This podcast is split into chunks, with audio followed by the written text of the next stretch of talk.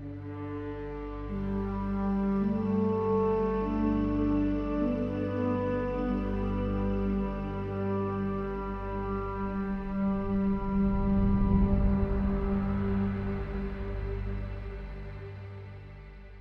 welcome to Evidence for Faith. It's your host, Michael Lane. So glad you're joining me again as we're continuing our study on why are there so many different translations.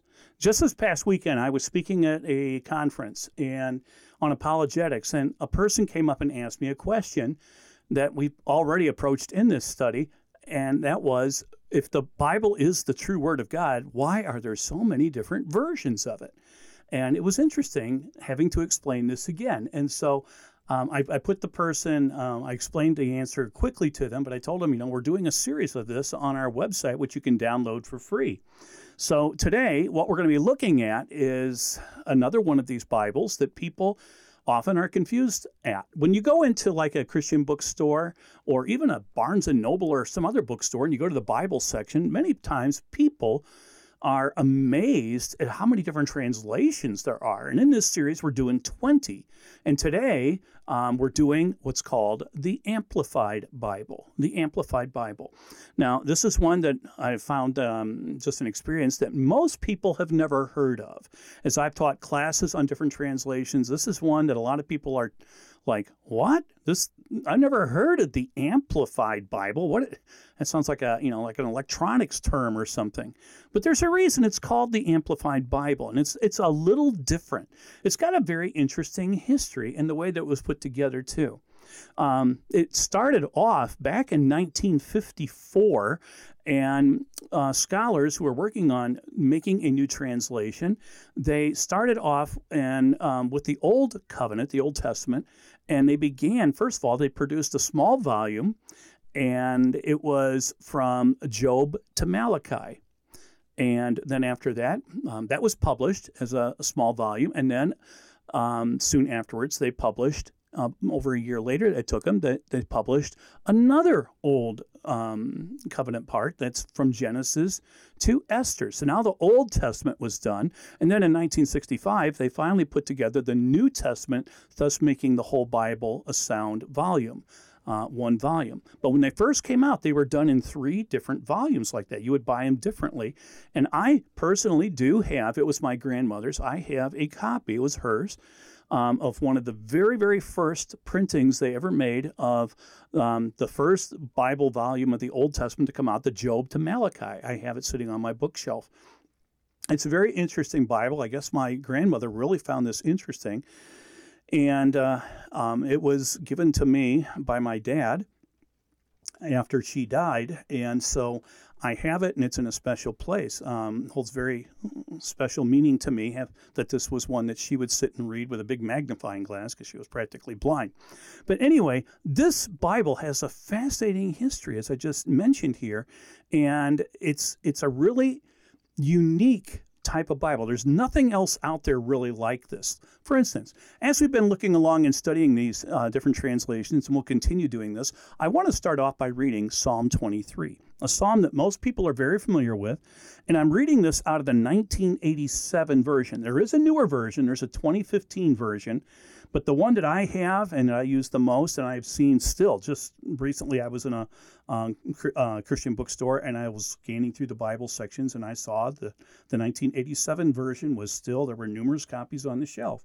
So this is still one very, very commonly available that if you go to like Bible Gateways or BibleHub.com or something, it's going to be the 2015. They're going to use the most recent one. But let me read you how this, um, the, Psalm 23 and let you hear how this is put together. Uh, so just listen as we go through here. The Lord is my shepherd to feed, guide, and shield me. I shall not lack. He makes me lie down in fresh, tender, green pastures. He leads me beside the still and restful waters. Revelation 7 17. He refreshes and restores my life, myself. He leads me in the paths of righteousness, uprightness, and right standing with Him, not for my earning it, but for His name's sake. Yes, though I walk through the deep, sunless valley of the shadow of death, I will fear or dread no evil, for you are with me. Your rod to protect, and your staff to guide, they comfort me. You prepare a table before me in the presence of my enemies. You anoint my head with oil. My brimming cup runs over. Surely, or only goodness, mercy, and unfailing love shall follow me all the days of my life, and through the length of my days the house of the Lord and his presence shall be my dwelling place.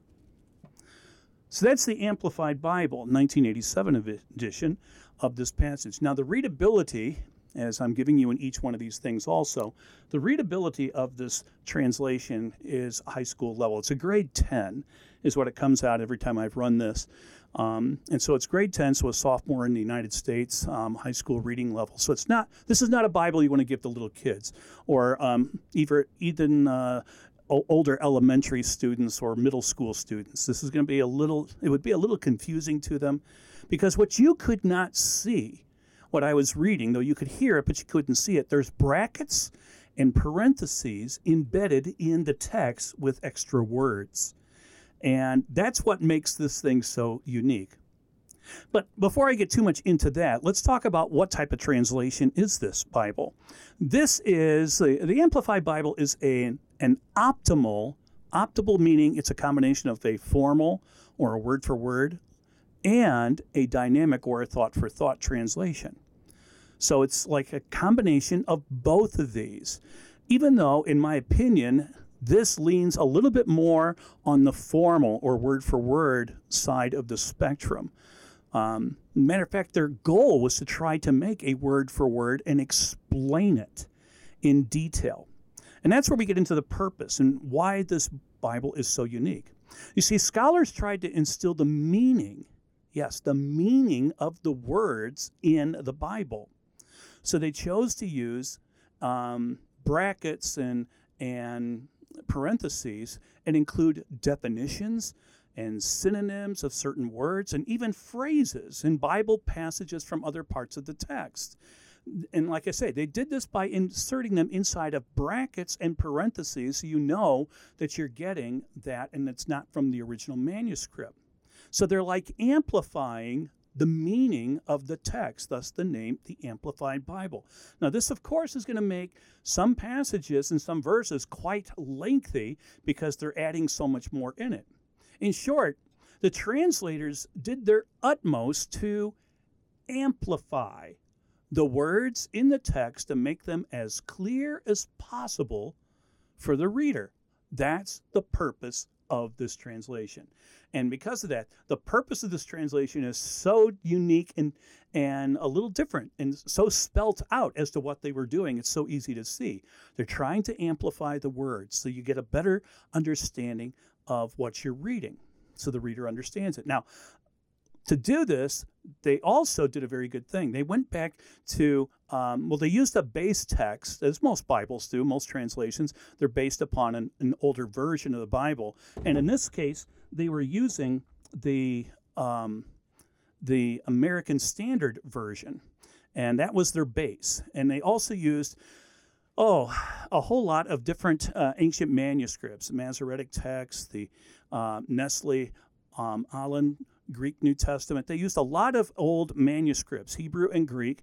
They also went back and included the Septuagint. They read through the Septuagint and compared the Septuagint to this. They went back to the Dead Sea Scrolls.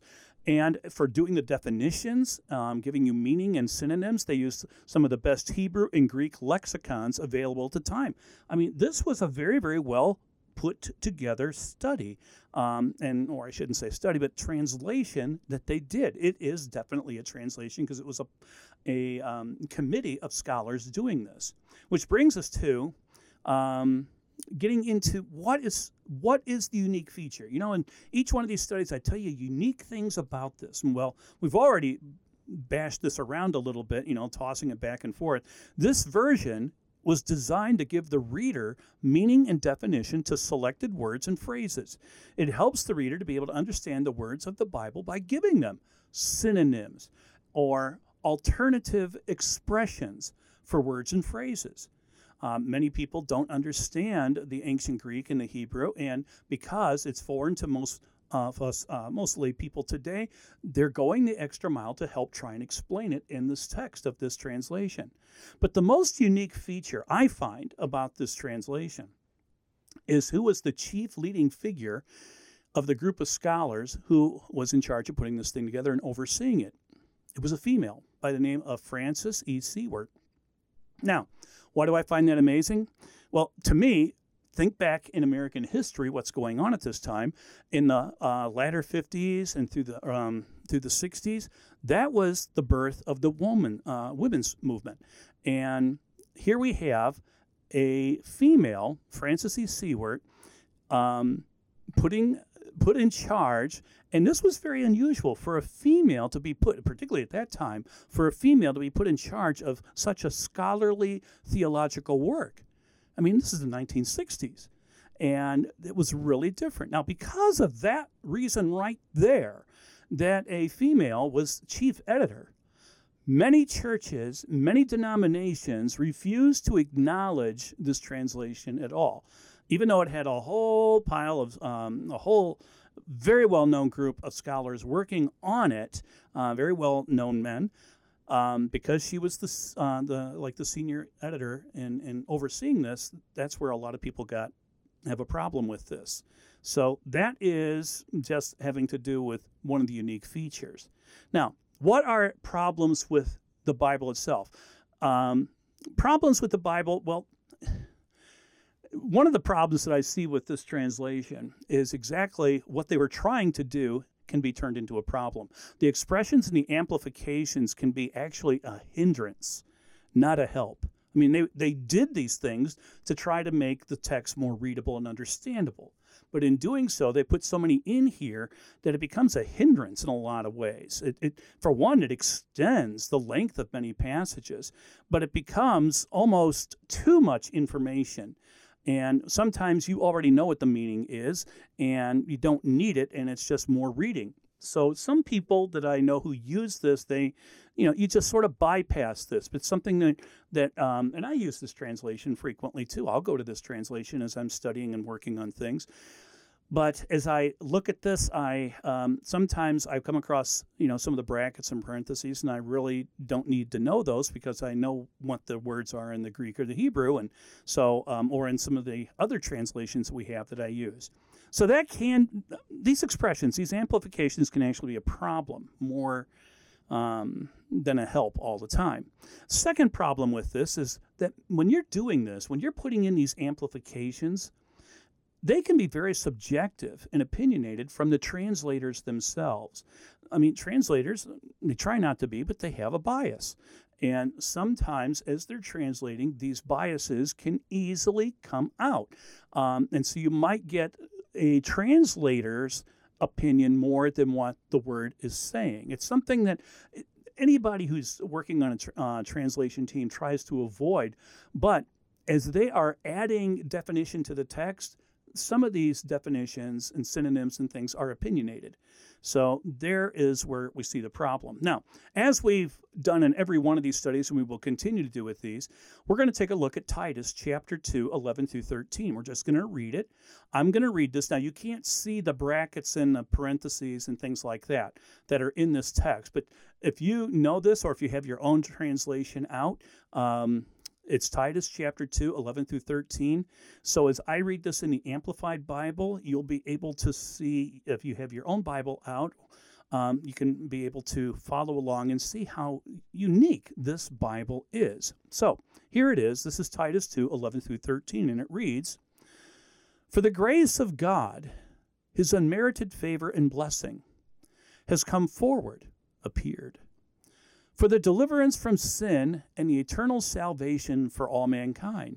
It has trained us to reject and renounce all ungodliness, irreligion, and worldly, passionate desires, to live discreet, temperate, self controlled, upright, devout, spiritually whole, lives in this present world, awaiting and looking for the fulfillment, the realization of our blessed hope, even the glorious appearing of our great God and Savior, Christ Jesus, the Messiah, the Anointed One.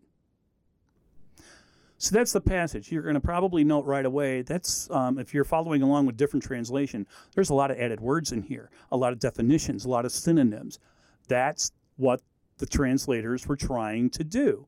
In some cases, um, I, as I've taught classes of college students on this translation, some absolutely love it. Usually, what I do at the end of the these classes I teach is I ask them which translation um, did you find that you didn't know about, that you find really interesting, and which ones did you find that you really don't care for. This is found many times at the, both spectrums, both ends of the spectrum. Some people absolutely love this, having all this meaning and definition and explanations in there, these amplifications, if you will. Others find it, oh, this is so annoying um, having all these added things. So it's it's very very unique and a different type of Bible. But I say I use it at times. I will as I'm doing my Bible studies, I will pull this out and take a look at what this because I often use many translations. I just don't sit with one. I I use quite a few as we've already talked about like in the introduction and stuff of this series. Just one additional comment before I wrap this up with you too um, about this Bible. The Amplified Bible well, I don't know how else you call it except it's unique. It is really unique. It's a very different type of translation. And because of this, it is so unparalleled in both its development in the way that it was put together and the style of its writing. It can yield tremendous insight of various terms uh, or phrases uh, that are found in the Bible. But as I said, these are not universally accepted or necessarily accurate. One must be careful with this. Therefore, even though I think it's a good translation, and I do use it myself, I do not suggest it be used as a sole study Bible. No, this I don't I will not recommend this as being your primary. Just go out and buy one. This is the only Bible you're going to read. No, I don't think this is the kind of Bible you should use for this, but because it has so many things that are added outside of the Word of God. It is a highly recommended, though, source. It's an excellent side source um, to use alongside your primary study Bible as you go through um, your Bible study times in listening to what God has to tell you. So that's our Amplified Bible, and I hope you have enjoyed this. If you get a chance, uh, you can go to like BibleHub.com or Bible Gateways or some other program, or you can just Google in Amplified Bible and be able to read it online, or go buy a copy of it and have a copy yourself that you can keep on the side. I think you will find it an interesting translation. Um, if it's not too confusing for you at times. Um, it might be something that will just open up the Word of God a lot more to your understanding. So until we meet again, take care and may God bless. Thanks for tuning in, and thank you to our donors who make this program possible. You can help us produce the next course by becoming a donor at evidenceforfaith.org/give or use the links in the description. Don't forget to leave a comment, a review, likes, and shares to feed the algorithm and help others find this content. Thanks again, and we'll see you on the next episode.